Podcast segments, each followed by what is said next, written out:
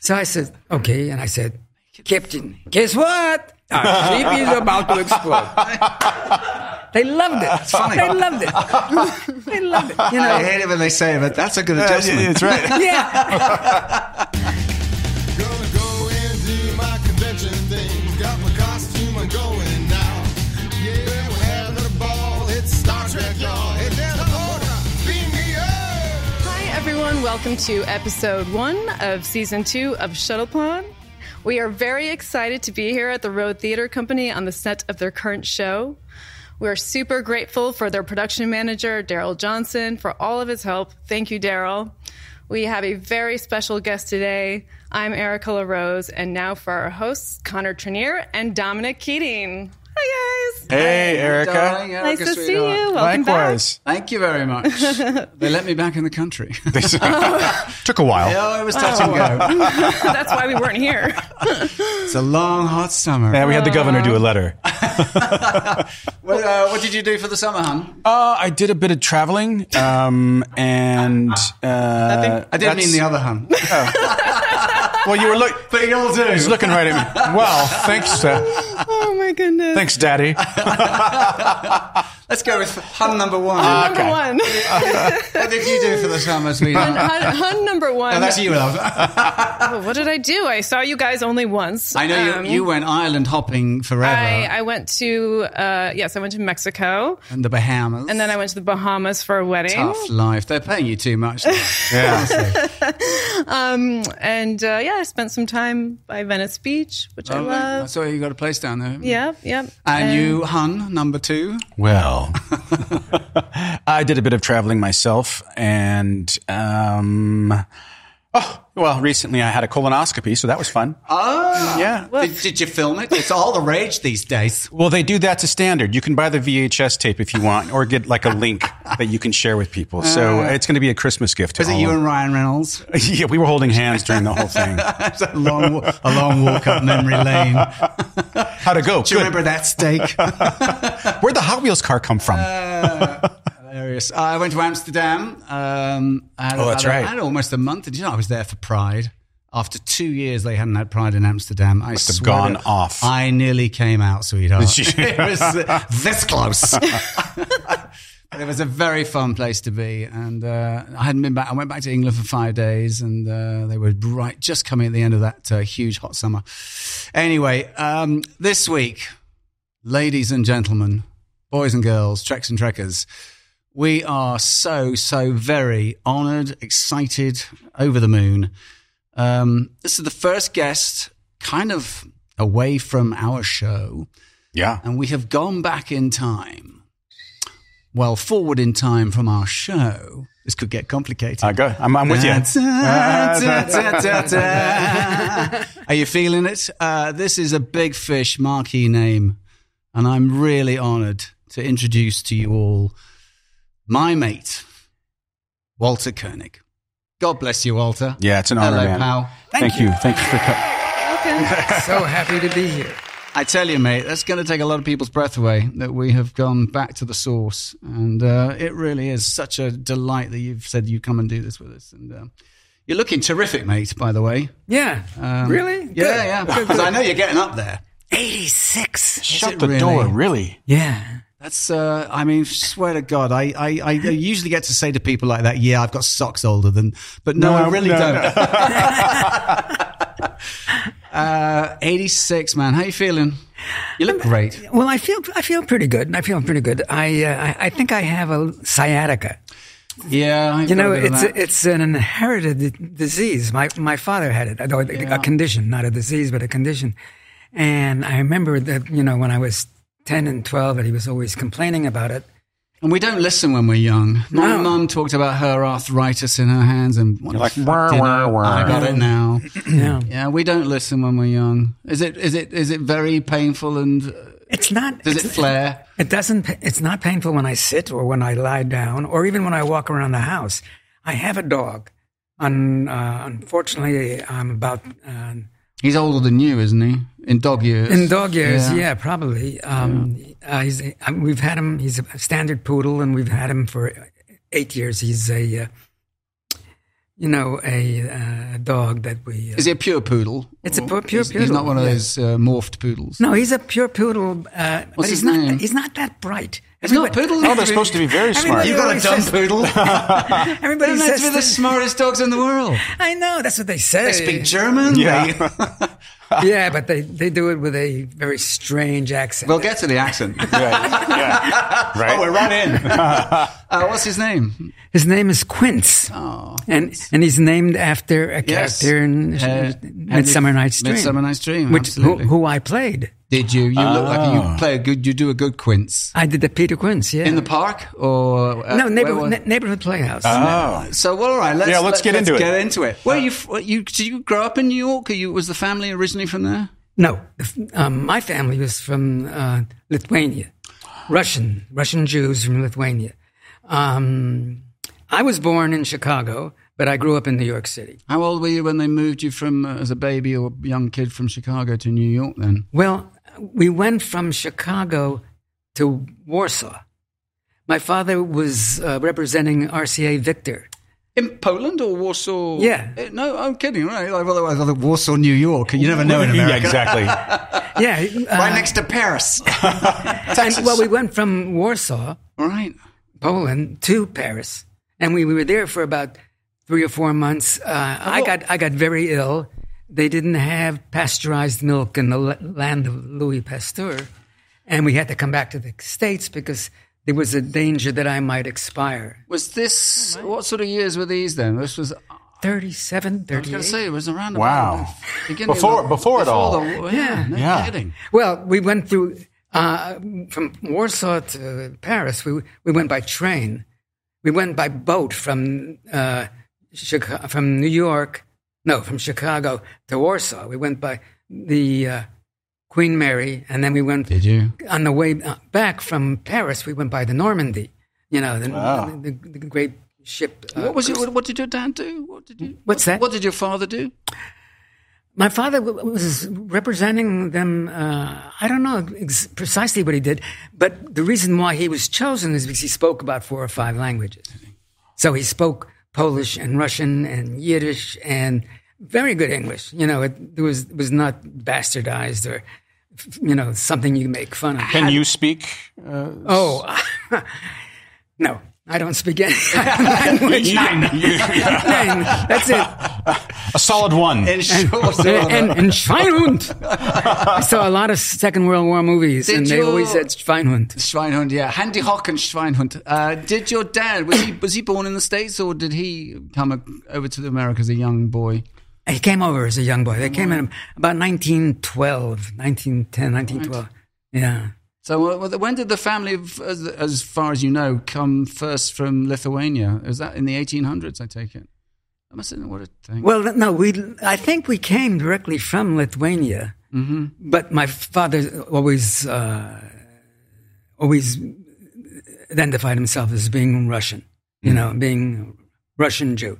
Did he speak uh, with a Russian accent in- when he spoke English? Was that where you first heard that voice? Well, that's what I say because nobody thinks I do a very credible. I, dialect. I, I beg We to were just differ. talking about I, this. uh, I'll stand up for that accent you gave in Oh, that, good. uh, as Pav uh, every time.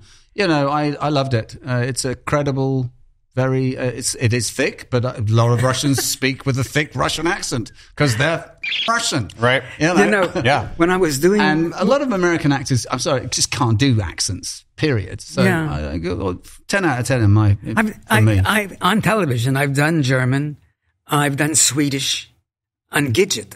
I played a Swede on Gidget, Did you really? and I got to spank my girlfriend. This- Honest to God, you always had a girl. I was going to say we were looking at episodes, and yeah, you did well.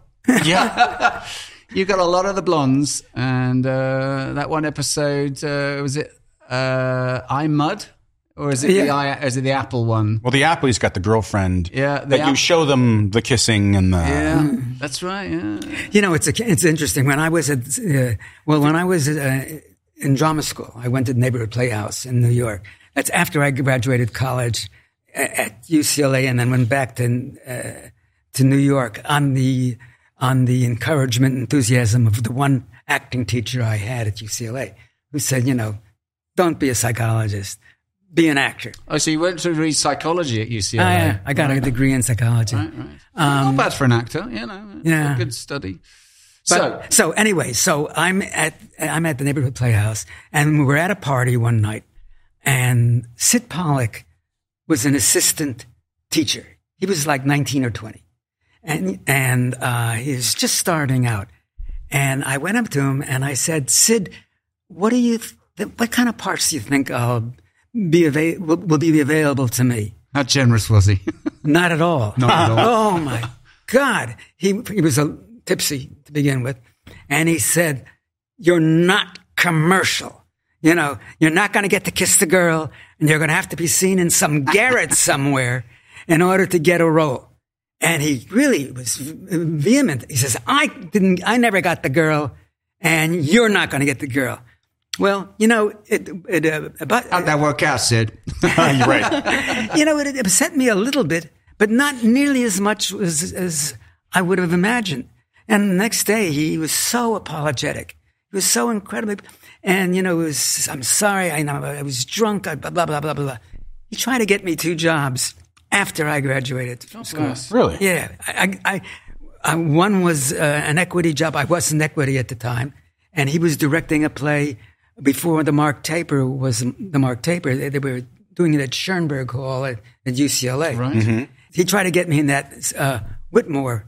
Oh, yes, the Whitmore. Is that- Yeah. yeah. he was the lead, and Dabney Coleman and I would have been there from the neighborhood playhouse. Dabney was in my class as well. Oh, Nice, all right. So I, I couldn't get it because that's the only bloody theater, probably in the entire United States, where being cast in an equity production is not available if you're not a member of the union to begin with. At the How time. perverse. Yeah, at the time. So I didn't get that. And and then he also had me. In fact, the day after I graduated from the neighborhood playhouse, I mean, talk about stories that we've all lived through. All, all actors, and one time or another, have, you know, have examples of. I get a telegram. I'm in my my avenue between my Avenue B and Avenue C apartment, and I get it because I don't have a phone and I get a telegram saying the Schwartz Luskin agency has uh, has an appointment for you today, the day after I graduate, and I go, and it's with um, Broadway. Frankenheim. John Frankenheim. John Frankenheim. Right. Yeah. John Frank, all right. Wow. and they were shooting a movie in New York with uh, Shelley Winters and Burt Lancaster, and there was a part that Sid wanted me for, and I guess there was a lot of guilt on his part because he was still dealing with having said that to me, which which I got over, you know. Sure. They never let him know it. You're right. Yeah. There you go. um, so, you know, it still hurts, Sid. You're right. so he- it was a pool. pl- It was the guy who was leader of the gang, and he was a pool player, and uh, his name was Big Dom. no shit. You, you, you, you wonder why when he was called Big Dom. Yeah, but the big dumb. So th- then they decided to not shoot it in New York. They were going to shoot it in L.A. And if I could come, if I could get to L.A., I would, I would have the part. Is that what got you out here? That's what brought me out here. No kidding. Yeah. So, um, and and Sid said, um, "Call me every other day, and I'll tell you when you start work." So what sort of year was that then? 60? 1960. No kidding. right. 1960. I'm still not born yet. Soon. I love doing that. I've nearly got a pair of socks. I, and I was also cast in a play. Uh, the play was, um, Here in LA. yeah. Yeah, yeah. And uh, and when, when I was cast in it, I said to the director, I said, "You you sure?" I mean, Earl Holliman played this role in the film. And Earl Holliman was like six two, and, he, and they talk about this guy eating, you know, a dozen pancakes and a dozen eggs for breakfast. So I called Sid, as I had been calling him every other day, as he had recommended. And oh, gee, Walt, I'm sorry, uh, it's not going to work out. They won't let me cast extras here. Extras? It was never supposed to be an extra. It was supposed to be a speaking role and a, and a, a relatively uh, featured s- s- speaking. So I, I left the house, my mother's house, that's where I was living at the time. And I left it and I was really uh, a little shook up. And I got to the theater where everybody's sitting around a table and they're reading. They all have scripts. And they're- I said, "Uh, Did I get the time wrong? And then the director says to me, "Oh God!" He says, "I meant to call you. I recast. Oh my God. Oh, this was a bad day. This was a bad hour. a freaking hour and a half it took me." So I, Unbelievable. I and I was furious, and I told him I was furious, and I walked out of there and I said, "Well, if I survive and I still want to be an actor tomorrow, then it's destined. Then it, it has to happen." And it was. You know, I got up the next morning and said, "Okay, welcome to the real world." Yeah, right. Um, so you are now in LA. It's 1960, and uh, how how soo- how far away are we from you getting an aud- getting an agent, getting auditions, and and the Star Trek audition coming up? yeah, are you just jobbing? Are you getting guest star spots? And The first two shows I did was literally three or four lines each. One was The Untouchables. And in the same episode, though I never met him, was Robert Redford. Robert Altman directed the other three, four liner that I was in called Right. Combat Okay. with Vic Morrow. Played. And I asked him if, if I could improvise a stutter. Now, you know, this is Robert Altman, who was just another another television director. right. Yeah. And he says, "Yeah, do what you want." You know, it's that kind of. I said, "How about if I add a couple of pages?" yeah, I have some notes. Oh, he regretted that one. I'll show you a stutter in a, in a French accent. yeah. So I I, I I I I did that, and I'm I'm st- still obviously living the, the stutter since. Back to uh, LA. Um, let's let's talk about it. Let's get to some Trek. Um, so, do you remember getting that audition and who was casting and Yeah. how that went? I mean, I know you must have told this story a thousand times, but I have, But there are people who have but- never heard it. So, Right, and then even if they have, yeah, Touche. So, um, the thing is this: when I was at the Playhouse, one of my teachers said something to me, which absolutely changed my life in terms of being an actor. We were doing scenes from a play called Golden Boy. It was about a boxer Yeah. who was also a violinist and had bad eyes. He had weak eyes, and I, I was doing the part of, of the kid of, the- of the of the play. I think John Garfield played He it in did. the, in the movie. Yeah. And uh, my first instinct was the eyes, you know, that, that's his vul- vulnerable spot. That's what I should exploit in, in my performance. And so I, I, never mind that the guy is a boxer and he beats the hell out of people and they get in the ring and they, you know, murder each other. All I could see was the eyes. And my teacher said to me, his name was Richard Edelman. He said, Walter, you're, you have a personal comment. We all have a personal comment on life, and yours is self pity. And I said, "Ugh." you know, it was like a blow to the solar plexus. And, uh, and I thought about it for a second. I said, He's, you're right. from one little hello. Yeah, yeah, Oh, yeah. He, you're absolutely right. That's what I do. Okay. The point is, it was then that I realized I don't have to play sensitive roles. I don't have to be always the the poor poor fellow. who's- Oppressed. Yeah, yeah. right. And um, which leads us to my Star Trek audition because I came in knowing nothing about what was going on. Uh, the, the lines were something on the order of Kipton, the ship is about to blow up. What are we going to do? And I read it with Still all. got it. Isn't That's right. That's right. it? Fuck me. That was right there. Where's the girl in the little short skirt? That's right. Where's your girlfriend? So, nothing. I got nothing from the five people in the room. I mean, there was dead silence. What had I done? You know, had I stepped on somebody's Hmm. ashes that that they hadn't, that was in a vase that Ah. I kicked over, you know?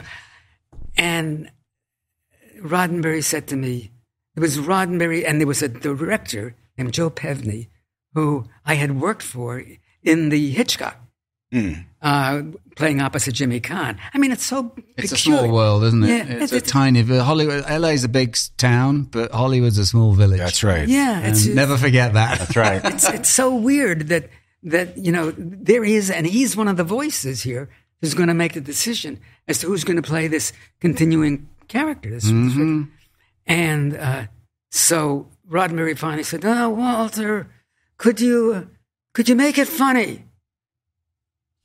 Captain, the ship is about to explode. You know, how the f- you do that? So I said, okay. And I said, Captain, guess what? Our ship is about to explode. They loved it. funny. They loved it. they loved it. You know, I hate it when they say it, but that's a good adjustment. That's right. yeah. yeah. So knowing that I had that That's some freedom shtick there, Walter. you can't teach that. and and there was only one other actor who they had in to read for it. That was it. You were cast off that. in Killer. fact, Good in for fact, you. I was told to wait outside. The other actor who I knew, who we, we were up for the same thing. as- have you ever dis- dis- de- declared who that was? yeah, but I don't I don't remember his name. Right, right, right. But uh, if I do, I'll tell you because he was working more than I was. He was really a hot young actor. right. Um, in any case, So that feels good. God, I'm, Knocked him I'm down. With, I'm with my people here. I, I chewed on that one for a good twenty years. Let me tell you. So I'm waiting in the outer office. The young actor goes in and he reads. He doesn't come out. Nobody comes out. I didn't know that there was an exit from Jean's office, which was the in- inner office, to the corridor that everybody leaves from. Right. Nobody came out through the anteroom, you know. So that, God, On a that ship must- to China. That must have played in your head. oh, I'm, I'm there and I'm there and I'm thinking, well, as long as I'm still here, I got a chance. Yeah. right. yeah, you know, it's, it's it's not it's not it's not hopeless yet. So uh, finally, uh, somebody comes out and says, "Are you uh, Walter Keon Koenig?" How do you pronounce? it? Do you say Koenig or Koenig? Koenig. You Koenig. You like prefer Koenig? Yeah. He says, "Come with me." So I follow him, and we go to the wardrobe room, and he drops to his knees, Excuse puts his hand on my crotch. No shit. Oh shit! Oh shit! I said, "What?" We're Are you? straight to it. Did I get it? Did I get it? I haven't even signed anything yet. I said, "I said, what? What are you doing?" Uh-huh. And he says, Well, I've got to measure you for a costume, don't I? Uh, sweetheart. That's how you knew you got it. That's how I got the part. Hilarious. The, the, the wardrobe guy told me. Gently cupping your nuts. And uh, what, what were those measurements, Walter? so had you had you seen We're gonna need more lycra. had you seen Star Trek before in the No. first you hadn't. No, well, I, I had flipped the channels and I saw the styrofoam. That's right, box. because you come in season two, don't you? So Yeah. yes, it had been on, so Yeah. you knew that there was a, an entity, all right? Yeah, but you know, you see the styrofoam rocks and you say, oh, how good could this be? So I keep flipping, you know. He said it. Did you, did you watch uh, Spectre of the Gun? Yes. Yeah. The uh, Okay. uh, beautiful episode. That young lady. Yes. Okay. Now, we got to go back to the neighborhood playhouse. Your your horse rustling saloon girlfriend. Yeah. Or whatever. Yeah. So we go back to the neighborhood playhouse when I'm a student there. I have no money. I'm liv- literally living on like $75 a month. Jesus. Yeah, eating. Uh, You were rich. Yeah, five thousand dollars today. Some young folk of today.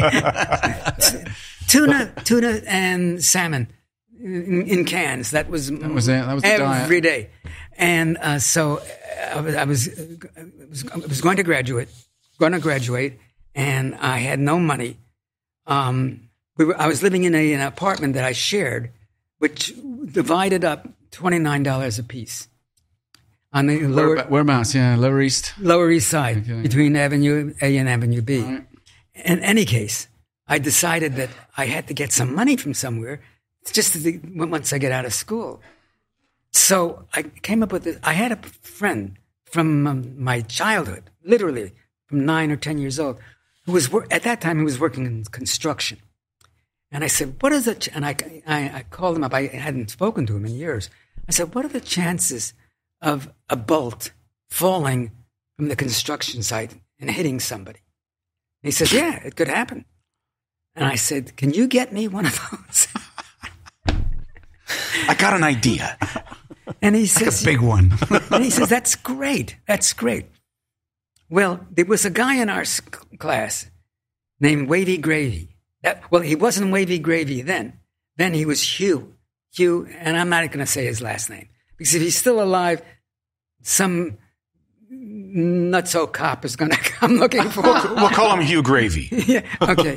Some wavy gravy and ice cream by, uh, yeah, yeah, yeah. See, he be- he became a beat poet and became very successful in the village. Right. So at this time, though, he's he's in the first year and I'm in the second year. So after uh, after uh, Chris Lloyd and Dabney Coleman and Jimmy Kahn all said no, you know, to being my eyewitness. You went to the big guns first. Yes. yeah, they'd look, oh, they could, they could act that. Walter? So you, now you got a wavy gravy. Yeah. Well, Chris Lloyd thought it was great, very funny, but no, I'm not. No, uh, no, no, I'm not. and then they thought it was a goddamn stupid thing to do. You know? And um, Hilarious. so I got I got this guy. Hey man, this is cool. You know, yeah, let's let's do this. So he was supposed to walk behind me, and see, as I stepped into the street on Avenue of the Americas and fifty something Street, and see me get hit by this bolt that was supposedly coming from up above, from the from the construction site. Actually, we had met my friend Peter. Peter Because you know, on the Avenue of the Americas in 50 something Street, boats often fall from the side of a building. yes, yes, that's the whole- that's why we did it there. well documented at the time. yeah. It was a thing. So I had a, a, a bolt. It was about an eight pound bolt under my armpit, you know, i- under my sweater, whatever the hell I was wearing, j- jacket maybe. And I went in. I went into the big, s- this Peter, Peter McGee, by the way. You were going to drop the bolt. Yes, and- but, but I, I had a newspaper in my hand, and I went. and a in- red chiffon was going to come out of my heart. no, better, better. I had a razor blade, and I went into the bar were next to fucking the around. con- construction site, cut my lip, had the newspaper up to my face, came out. Hugh panicked. This cool, cool cat panicked and walked in front of me, so he couldn't possibly see what was happening. And I got- stepped into the street, and of course, I had to scream now in order for him to turn around and see me. So I, "Ah!" and I fell to the ground. The bolt dropped out of my jacket, and the blood is coming down my face. And then he gets up and he says, Somebody do something. Just don't stand. It was the worst freaking performance Oh, my in the God. history of live theater, you know. And my, my tears were for real because it was so bad. So my, my brother was an, was a was a uh, a resident in a hospital in the Bronx. Um, they, they they they took me into the uh, office there at the construction site, and I called him and, and oh, they, they called him and said, Your brother has been hit by a bolt from a from a construction. From heaven? it wasn't from heaven. So he was waiting for him with a with a an armada of doctors and nurses. You know, when I stepped out of the cab, and he came running up to me, and I said, "Norm, I faked it." and he said, "Shit, okay, we got to go through with it." And I said, "Right, right." So they did the X-ray, and I'm clogging where the pain is, and all. I got an attorney Gee, you went all the way with this. I went. Yeah, yeah. I got that. I got to Jesus. get some money. Let me ask you this. So, did they look at the bolt to see it had no blood on it? no, They didn't. no. Dumbasses. That's right. did they notice that your face wasn't bruised because nothing had hit it? well, I kept saying it hurts. It hurts. Oh my fucking dumbasses! so did you? And did you get a result? I got a good result. I got enough money to buy a car, Oh shit! but the car was. Connor, ter- we're, we're in the wrong but game. you know what? Yes, The I know. car, Wrong was, Right. game, maybe. the car. Listen to this. The car was an Anglia. You know what an Anglia oh, yeah, is? of course I do. Yeah, it's Yeah. a old British car. Yeah. Yeah. Terrible. You should have got a bigger bolt. right. I, it was my curse. You know, I was my my, my felony was was was I paid for my felony. Yeah, what goes around comes around. Yeah, have you yeah. ever told that story before? To who? Have you, have you ever told this story before? Well, yeah, I have. You as, have. as a matter of fact, I was at a party about 20 years ago. Who did you sue? The the, the construction site. I didn't sue insurance? anybody. I just said, I'm hurt, I'm hurt. So who paid out? I mean, who was the who? Who was it that paid out? U.S. Steel. No kidding. JP Morgan Yeah, himself. the first check, kids, ladies and gentlemen. That's Yeah, awesome. we're uh, actors, and uh, I, we will sue you. That's right. And I bought the car, and the car was terrible. I I had to carry a, a teapot with me all the time because it would overheat. I'd go over a, a bump in the road. I thought it was because it was a, that was because a British car. You Yeah. have to have It just works you have better to when I have a teapot with in it. she just feels better. and you can drink tea at the same time. it doesn't work otherwise. Uh, so uh, second season Star Trek. Uh, You'd never seen it before. Before you started working. no, you'd No, not seen the you'd first never seen season. No. Uh, what was the cast like coming in, and uh, who was there? So DeForest was there, and, uh, and obviously Jim, and uh, uh, Bill, Bill Shat- Ratner. Bill Shatner and, and, then Jimmy Doohan and DeForest Kelly and Michelle Nichols. George was not there. George was shooting a, a movie, but he was doing a movie with John Wayne called Green Berets. was he really? And they were uh, in overtime. They had, were going weeks o- over. and That was the, so, so. As a consequence, I got the parts that George would have gotten. Right. ha- you know, he would have been a second year right. player. So, but they get, and they changed them a little bit so they fit my character. So Did you know that you were going to do longer than that, just that second season? Did they? I, I didn't know I was going to do the whole season. it was a f- no, th- I wasn't under contract. I was on a. I was on a episodic fee? Yeah, yeah. And I would I find out at the end of the week when the new scripts would come down, and I'd look at somebody's script and I'd see that Chekhov was was in it. So then that's how I learned. That's how you learned That I you was- were back in for another another Yeah, shoot. Uh, you were at Desi Lou Studios, weren't you? Uh, Paramount. Paramount, and the entrance is. Am I right in thinking that that entrance is on Gower there? That was the entrance to the Desi Lou part of Paramount at that time. Is that right? You It didn't get- was, but I think we, we, I, we I, yes. we, you go we- in the we- front we- gate? We, came in. We also came in on Melrose. I think when we were doing the Right. features, we came in on Melrose. right. But when we were doing this series, yeah, because it was like stage thirty-one and was right next to Mission Impossible. Stage thirty-one, right next to the TV show Mission Impossible. Yes. right? yeah. Well, what did you think uh, doing your first episode, having never seen it before? The tone and the, the general sense of what the, the show was like.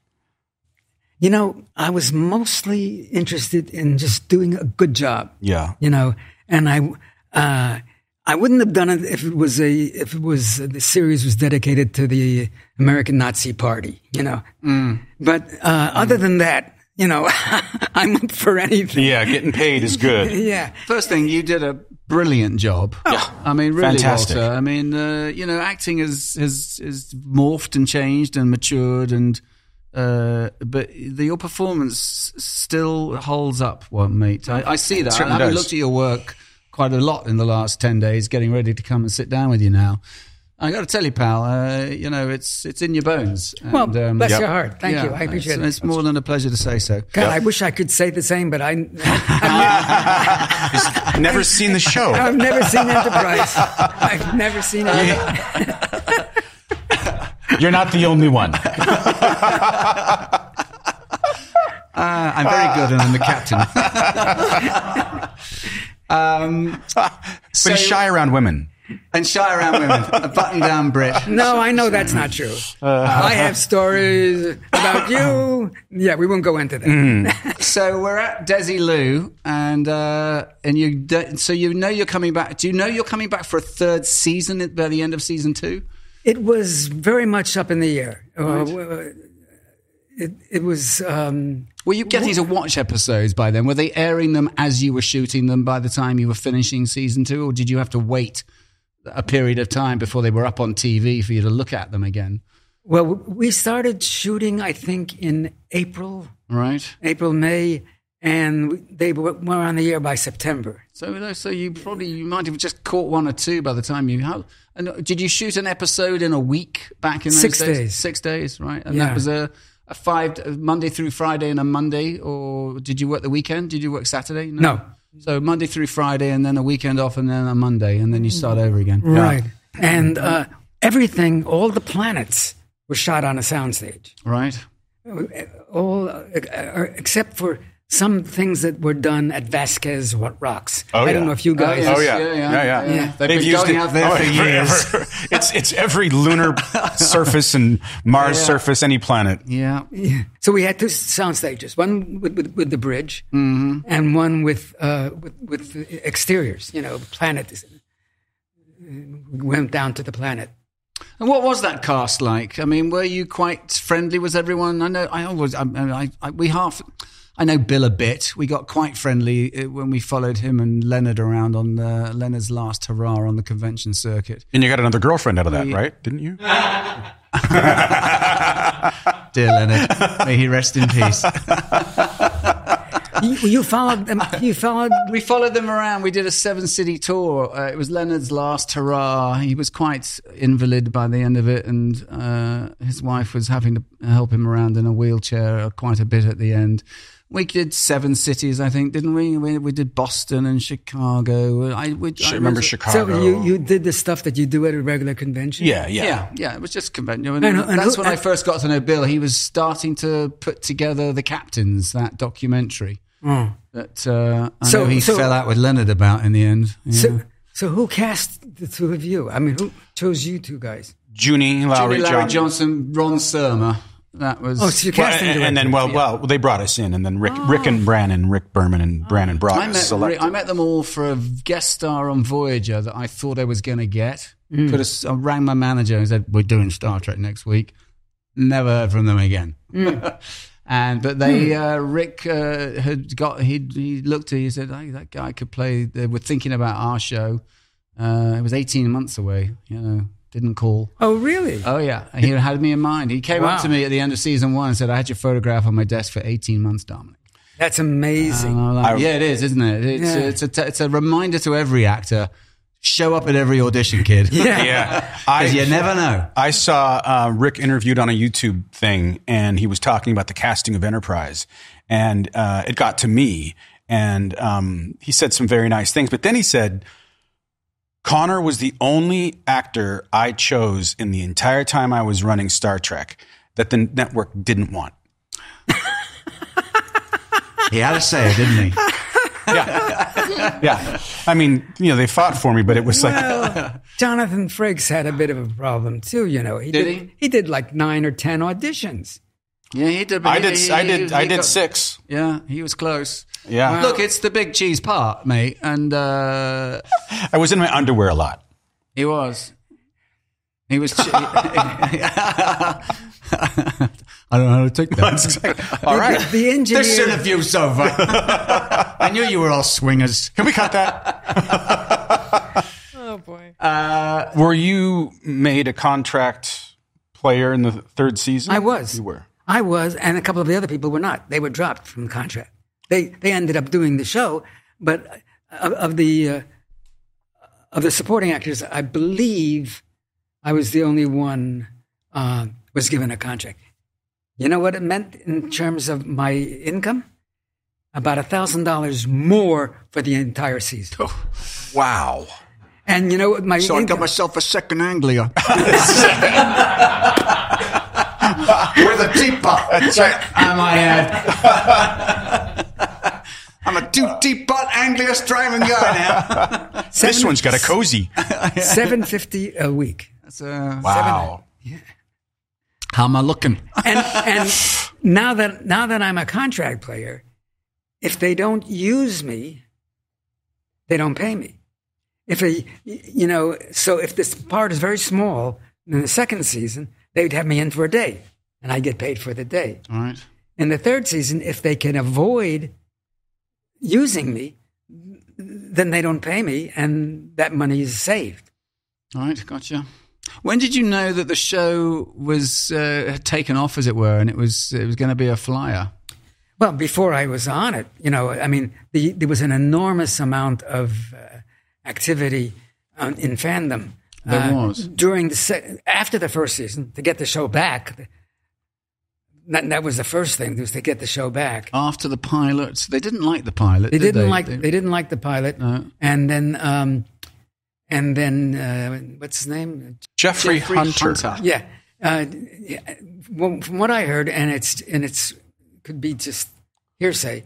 His his wife uh, talked him out of coming back to do a second pilot. That's what I heard. Oh. So, so she didn't want him to, to do it. She didn't think it was up to his standards. So um, Whoops. Yeah. Indeed. Yeah, whoops, indeed. Uh, so um, now let me ask you this: What other shows were there on American telly that you might have been equivalent to? Was there? uh, Was this so strikingly brand new and and uh, innovative? I didn't think of it in those terms. You know, it, to me, it was it was just a, a job. You know, I, and I wasn't aware of the. uh, What, do you- what, what, what I was going to say. What about this multiracial casting bit and stuff Yeah, like I- that? was yeah, that, I- was you that can't- evident yeah. to you as a as an actor? It was, but it didn't. It didn't really, really ring a bell for me. It didn't make me. After the fact, I said, you know, I said to people, um, you know, if I had to be identified with one series uh, on for, for you know four or five decades, it might as well be Star Trek because at least they had this sense about we it's, it takes place during a time when people of all ethnicities and cultures could could get together, could, could, could, could- could live with each other. And I thought that's an admirable thing. That's something worthwhile. Yeah, I, I applaud that. Yeah, absolutely. We're, we're, we're all we're both super. So it, it was, but, but it wasn't even the stories so much as it was just that that that personnel. Just looking at the bridge and seeing an African American Yeah. woman and a Japanese American Yeah. man and a half human being, etc. So that was that was good. Was that you? Yeah. The Munchkin. God, you, I don't know how tough you, table, isn't it? I don't, I don't know how you I found get people that out. around here. How did you find that out? Who told you? Wikipedia. I'm a subscriber. Everyone's subscribed. Wikipedia. You're welcome, Wikipedia. and what got you canceled? um, evidently, f- from what I've read over the course of all these years, is Gene had a very bad relationship with the network. Gene Roddenberry. Uh, it was very contentious, and he was very determined to do things his way, which were not bad, were not bad way. And in fact, probably in many cases, it was probably the, the proper way to have things go. But a lot of these people who were executives with the with the, with the network had been in the mailroom. You know, they had graduated through reasons and, and, and through tributes and resources Mm. that Cousins. yeah that, that, that didn't that, that Yeah. didn't have anything to do with being wise in the industry. you Yeah. know? Plus ça change. and and and they would their arguments were f- frequently, from what I understand, were unsound. You know why we should do this, why we should not do this episode, why we should change this character, and I can believe that. You know, I can believe that that these these ex- executives at NBC were a considerable part of the problem. So. Um, and they and they they were looking for an excuse, looking for a reason not to go forward with, st- with the series. Was it an expensive show in, in, Yes. in terms? Yeah, it was. Yeah.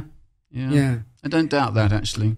A, a- a- a quick plug for somebody: uh, there are a series of books called "These Are the Voyages," mm-hmm. and they're all about Star Trek's our series, about films, and ab- about I don't know if it's all five series uh, or five different series, uh, but it's certainly about ours and several of the others. uh, explaining the machinations of uh, doing the show and what transpired between uh, the staff of the show and the staff at NBC, and how all of that, you know, was there was a great deal of um, uh, the dynamic in that was, was could be very very coarse and, and very It's ego. It's always ego, mate. Yeah. It's uh, it's always what screws everything up. Is uh, you know, but I've got to say something about it. You know, Right. So I know c- cancellation is still pretty fresh for, for Connor and I.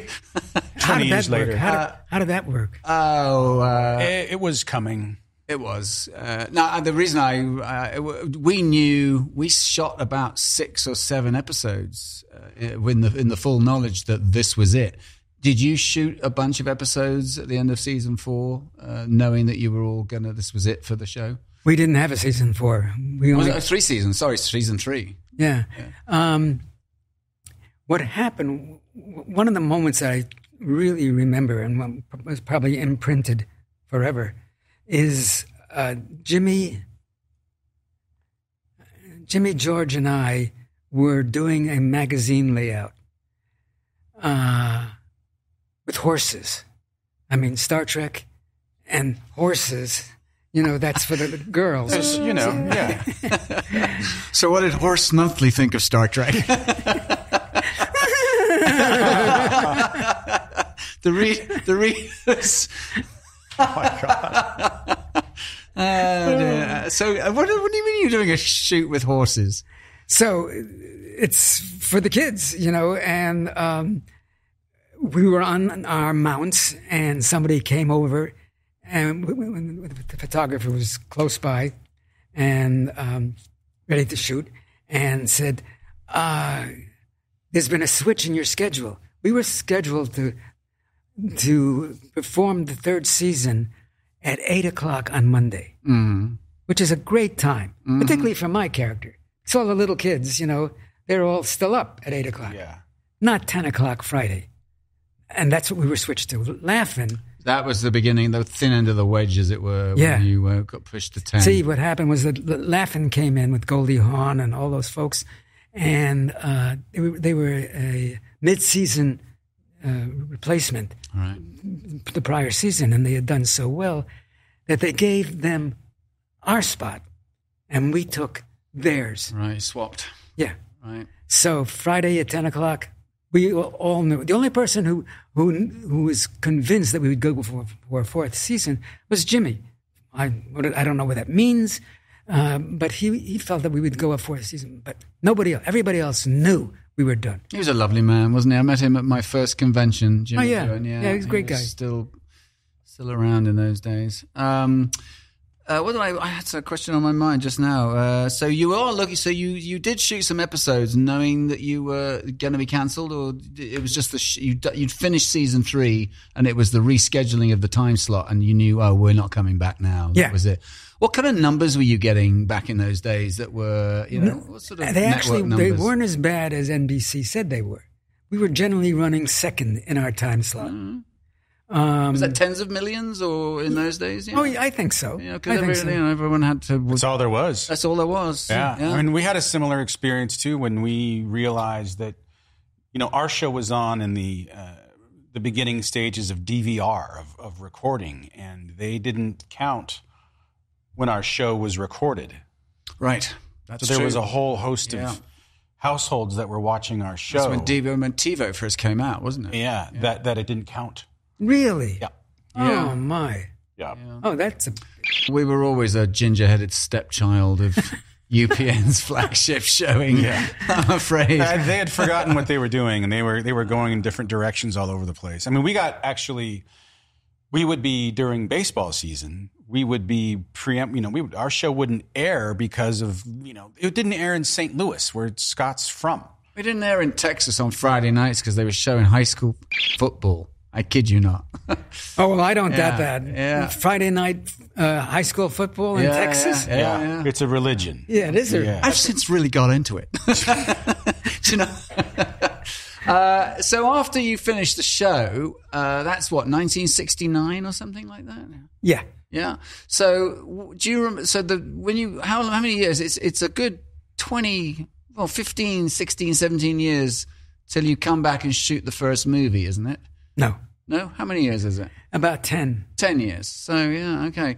Uh, wh- what were you, uh, do you remember your, okay, when was the first convention in that, in, do, were you doing conventions while you were shooting the show or did you, did No. you, was it, so they got going in that interim period? Yeah. What, what, what happened was, you know, it was like a centrifugal force or something where the fans and their enthusiasm just generated more interest and more interest. And uh, Do you remember how that showed up in your life initially, as it were? I mean, how did you get wind of it? Because we didn't have any of the usual social media that we would understand today. What was the, how did, we, how did, I- how did I- agents know that, oh, this show's got some legs here? oh, I don't know if the agents ever knew. You know, I, I, I my, my s- my sense was that we had a very large fan base that wasn't being totally acknowledged. you know, by the network, and that it was m- more and, and more. uh, Underground and well, it was very. There was a lot of enthusiasm that wasn't registering. Yeah. did you get fan mail? Uh, I got an enormous amount of sacks fan. of fan mail. I did. Mm. In fact, um, well, yeah, I got a, I got an enormous amount of fan mail. Um, He was going to say he was going to tell me about one of them. I, I was, saw it.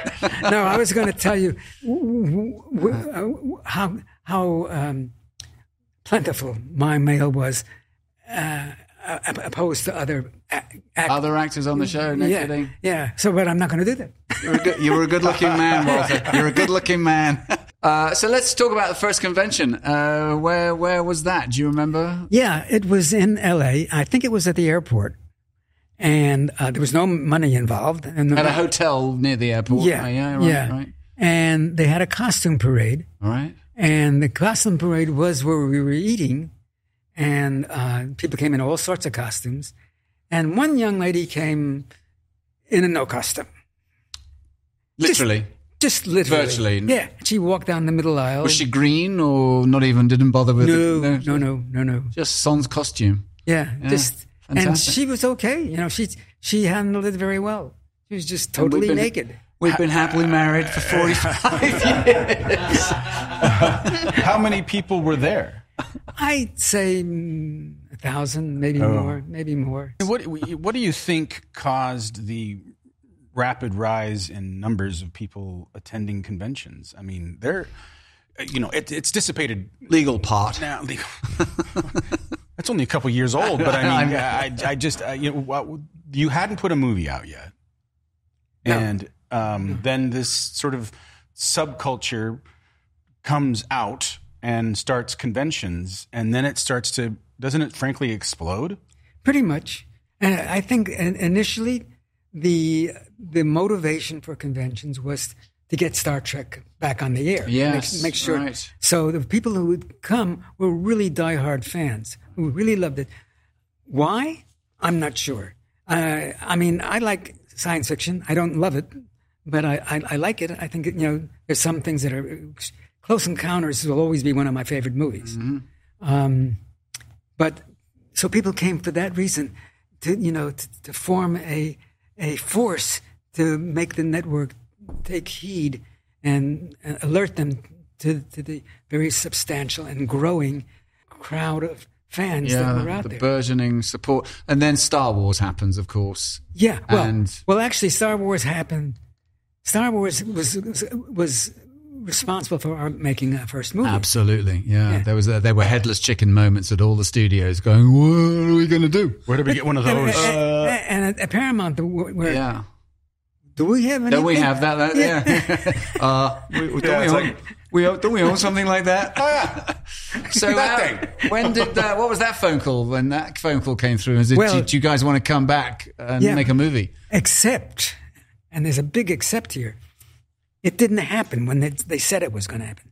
The initially uh, about 19, I, I'm guessing now, but I'd say we, we, we were canceled in the spring of 1969.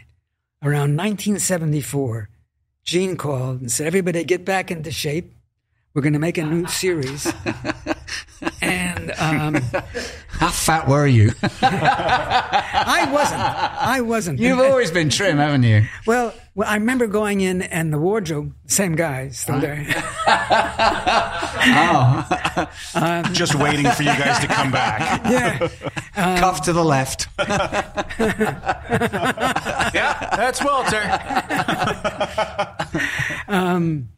Is it? So we came in. We we had a costume fitting. I was told that I was the only one who was really in you know The same shape. the, the same size as I was. Yeah. Honest to God, I got home. Ring. Yes, uh, this is Paramount. I'm calling to tell you that there's been a change of plans. We are not going forward with the Star Ah. Trek television series. The same day, the same afternoon. So just like that. Fuck this Wh- business, man. It's just, it's, its head, it bows your head, doesn't it? So, a few years go by. All s- this stuff is all happening behind closed doors. I don't know what's going on. I don't know if, you know, as far as I know, it's a dead issue.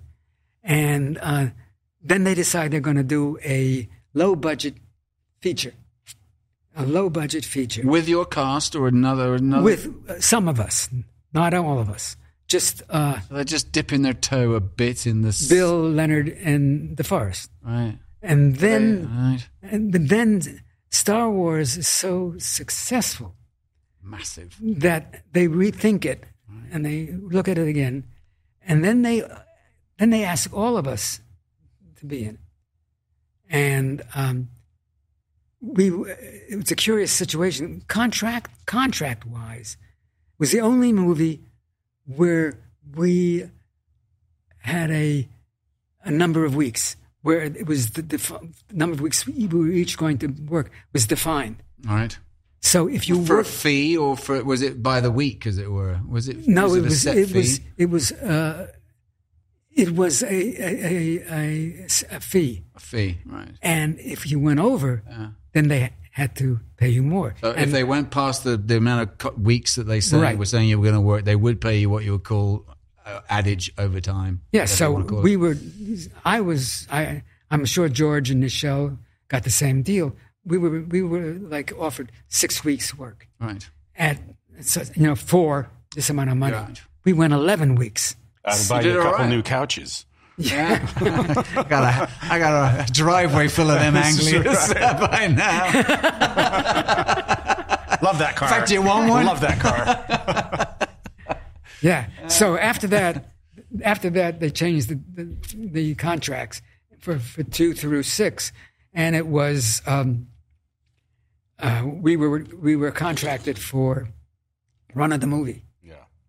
And they spent some money on that film. I mean, uh, well, that wasn't a See, small big it was budget. supposed to be about thirty five million, Right. and it was eighty. Yeah, that was a big budget back then. What year was that? Eight- 80, 879? 79, 80. yeah. Well, it was a big budget, not on purpose. I mean, it was. It, went wasn't, over. it- yeah, it wasn't reflected in what you see on the screen as much. it- We just we had a we had a um, special effects company that didn't deliver what they promised, Right.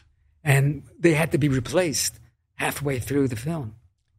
That's they were up there expensive. working and working and getting these shots, and they weren't any good. They they didn't work. They for- just looked like crap, did they? Yeah.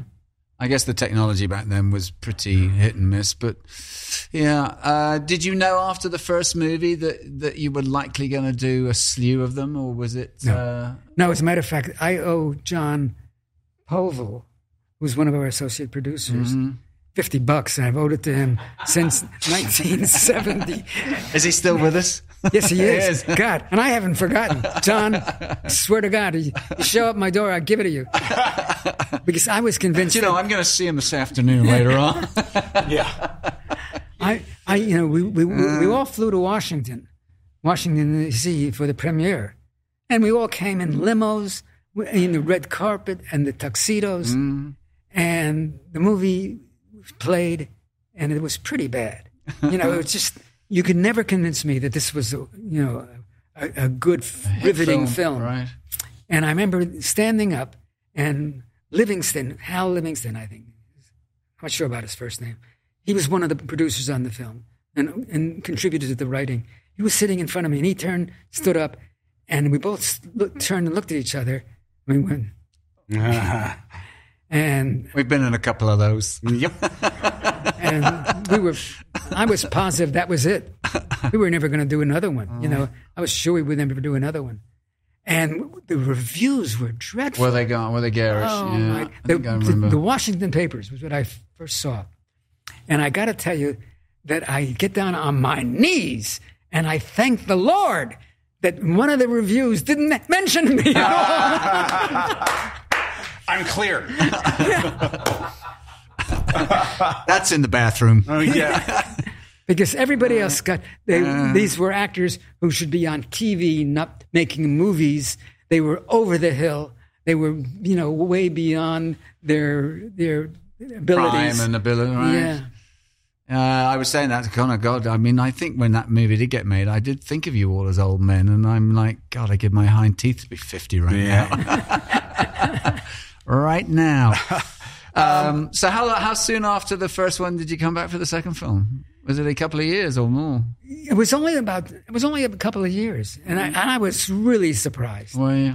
because they saw somebody had some insight and they saw the possibility dis- the, the, despite the fact we the movie did well enough, despite the fact that it wasn't terribly riveting, wasn't terribly good, to warrant a second movie. And you know, if it could be done better, if it could be bo- more successful, like the Star Wars movies, Yes. then it might be worthwhile to And they continue. must have been aware by now of this, you know, die-hard core level of just adoration for your cast, that show uh, that was out there, ready to be, you know, tapped and um, yeah, you know, yeah. and built upon. well, I think we might want to go into ca- questions. oh yes, we got we got some fan questions. Okay, I have the first question for you. Are there any fans uh, in your life that you've built a friendship with over the years? And that's from Margaret uh, via Patreon. Um, yeah, f- for for uh, periods of time, you know. I mean, it- it's a whole life has gone by. You know, I, I was 31 and now I'm 86. You know, friendships that have nothing to do with fandom don't la- last. You know, 50 years. You know, so so uh, there were people uh, uh, during the course of this whole um, uh, experience that that I I maintained friendships with for, for years. You were 31 when you started the original show. Yeah. You look like a younger man, actually. Yeah, I was, I was supposed to be 22. Yeah, you certainly look it. Yeah. Uh, another question, darling Erica. Okay, uh, this is from Nancy Congdon uh, via Patreon. Have you done Shakespeare? If so, what is your favorite role? Well, I've, I've done um, Antony and Cleopatra. I did that with Timothy Dalton. And um, Which one were you? I play Pompey. Uh, they wanted to give me uh, Caesar uh, to play. It was, it was, Was that a stage production? Or? well, it was shot like a stage production, but it was shot. Right. And it was Encyclopedia Britannica It was the sponsor of it. In it were uh, Redgrave, Oh, Vanessa? Lynn, Lynn, right? Lynn Redgrave, Rest in peace. Yeah. and uh, also the guy who was the lead on General Hospital. I thought I wouldn't know. Oh, yeah, he was the, in, in the original series. Um, anyway, th- they asked me if I w- wanted to do C- Caesar, and I said, He'd it's, have been a great season. it's so freaking long. You know, there's Mm. so much dialogue. And, for, you know, for one p- performance, I mean, we were going to shoot it, proscenium, Yeah. pretty much. So you can't have a you can't have a prompter. You got to learn it, and yeah. it's- I Can you know, imagine I prom- know. prompting Shakespeare? Yeah. It's like, well, then, nope. Yeah. for, Timothy one, Dal- per- for one performance, that's a lot. Isn't yeah. It? Timothy Dalton said to me, and we were s- sitting there, you know, he, he ha- he has a, a distinct, distinguishable English accent. Yes. And they wanted us to be mid Atlantic. Ugh. Do you, Helen, no. have you ever heard of that expression? oh, yeah, you're kidding me! It drives me nuts. Oh, you know, so when they want, they don't- they honestly, you know, what is a mid-Atlantic accent? I mean, it's a 1940s, Yes. yeah, darling, let's British say, light. yeah, British light, yeah, It's, a- it's it's Catherine Hepburn Yeah, you know, it's on Betty a couple Davis. of yeah, martinis. yeah, yeah, yeah, exactly. So he said to me, I have more fing notes than I have dialogue. James Bond, I'll have you know.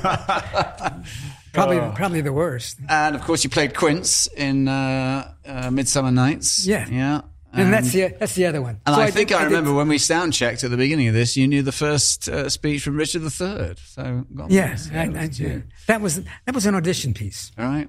Yeah. I, I memorized that for the purposes. You Of it. still remember it? After I know it's very weird. no, that's I, it's impressive, mate. It really is. Very good.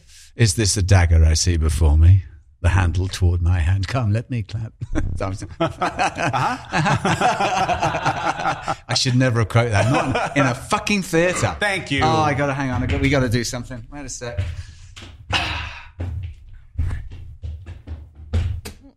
Sorry, that's for Tracy in Oregon. Uh, if you quote the Scottish play in a theatre, Macbeth. you better watch. Dra- Oh, bloody hell, mate. Who's got a salt shaker? Who's got a salt shaker? All right, what else we All got? right, we're all good. all right, another question. All right. This is from Simon Ingram uh, via Facebook, and they're asking you guys uh, Con and Dom. Can you ask Dom or Con? Can you ask Walter about Babylon 5 too? Yeah, we haven't talked about Babylon Five. Let's get into a bit of that. So, uh, did you join? You were you at the beginning, or did you join that cast? No, I, I joined it. It was uh, I I did uh, I did episodes each year, but I only did twelve altogether. But each year I, I did, and they you know I, I went from one to two to four to four. What was the part? it's a good part. It was really a good part. It was so much more. You know, I talked about that the Star Trek role was really just there to, to promote the story. You know, Captain, there's something strange out there. I don't know what it is. Well, let me tell you. you know, that that was Star Trek. I'm right there. I tell you, every, every time he gets me. on, on, on Babylon 5, I'd have dialogue that was, you know, intrinsic to character Mm. and was, sub- was, was uh, al- also revelatory in terms of what the, what the story was about. So, uh, and I was treated very well. Everybody, Oh, I'm sure. everybody was good. Every, and all the actors, the execs, every, I mean, I, it was a, a, just a terrific experience. I, I love being able to, you know, to, to crow about the, the the good things, the good things. You know, I, I've been known to bitch, you know, when things have gone bad, or, or to try to make a joke out of it, like Sid Pollock telling me I'll never get the girl. Right. But um, yeah, so B five was was a lot of fun. Um, one interesting, one one tiny in, uh, thing that happened.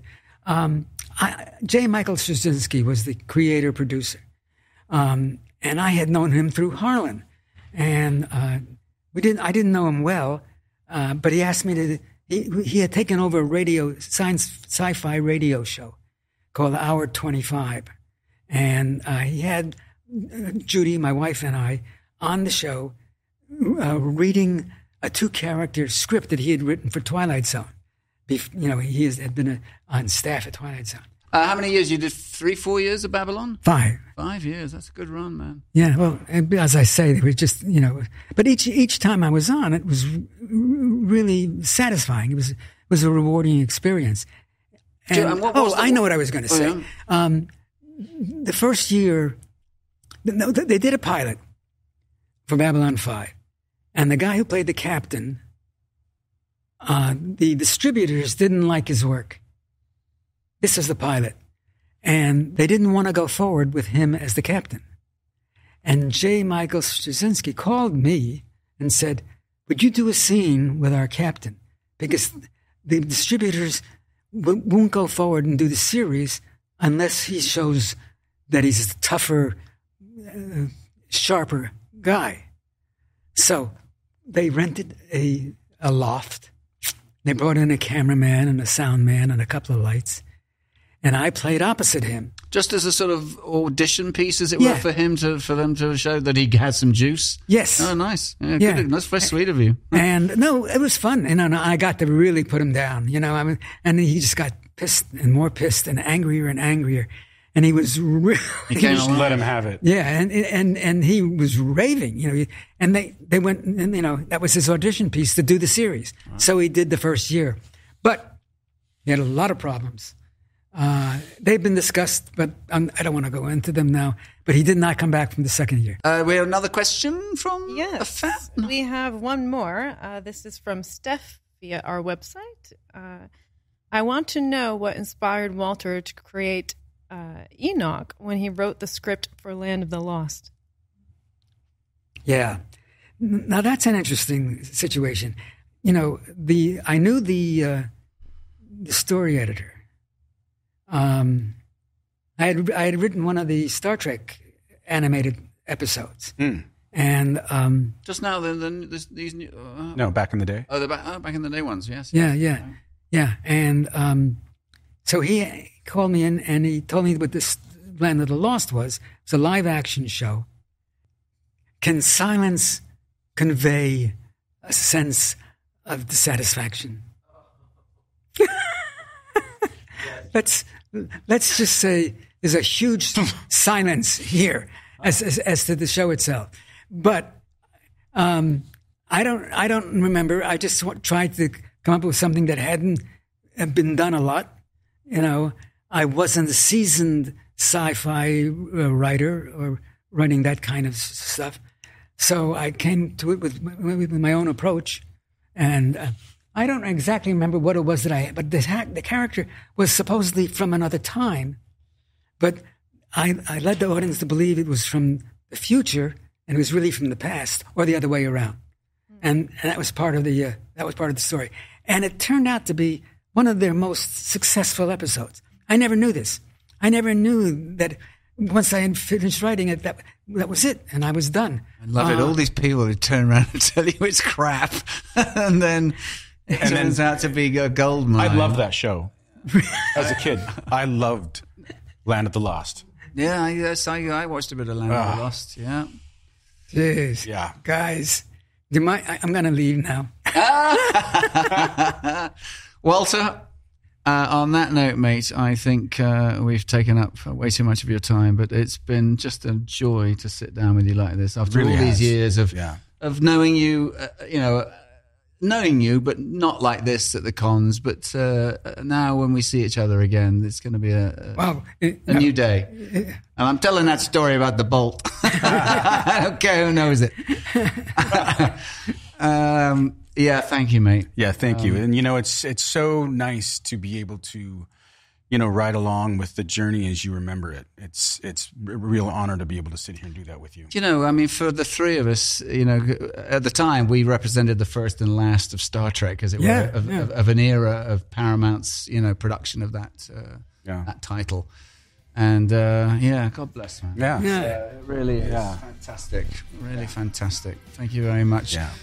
Boys and girls, ladies and gents, treks and trekkers. Suck it up.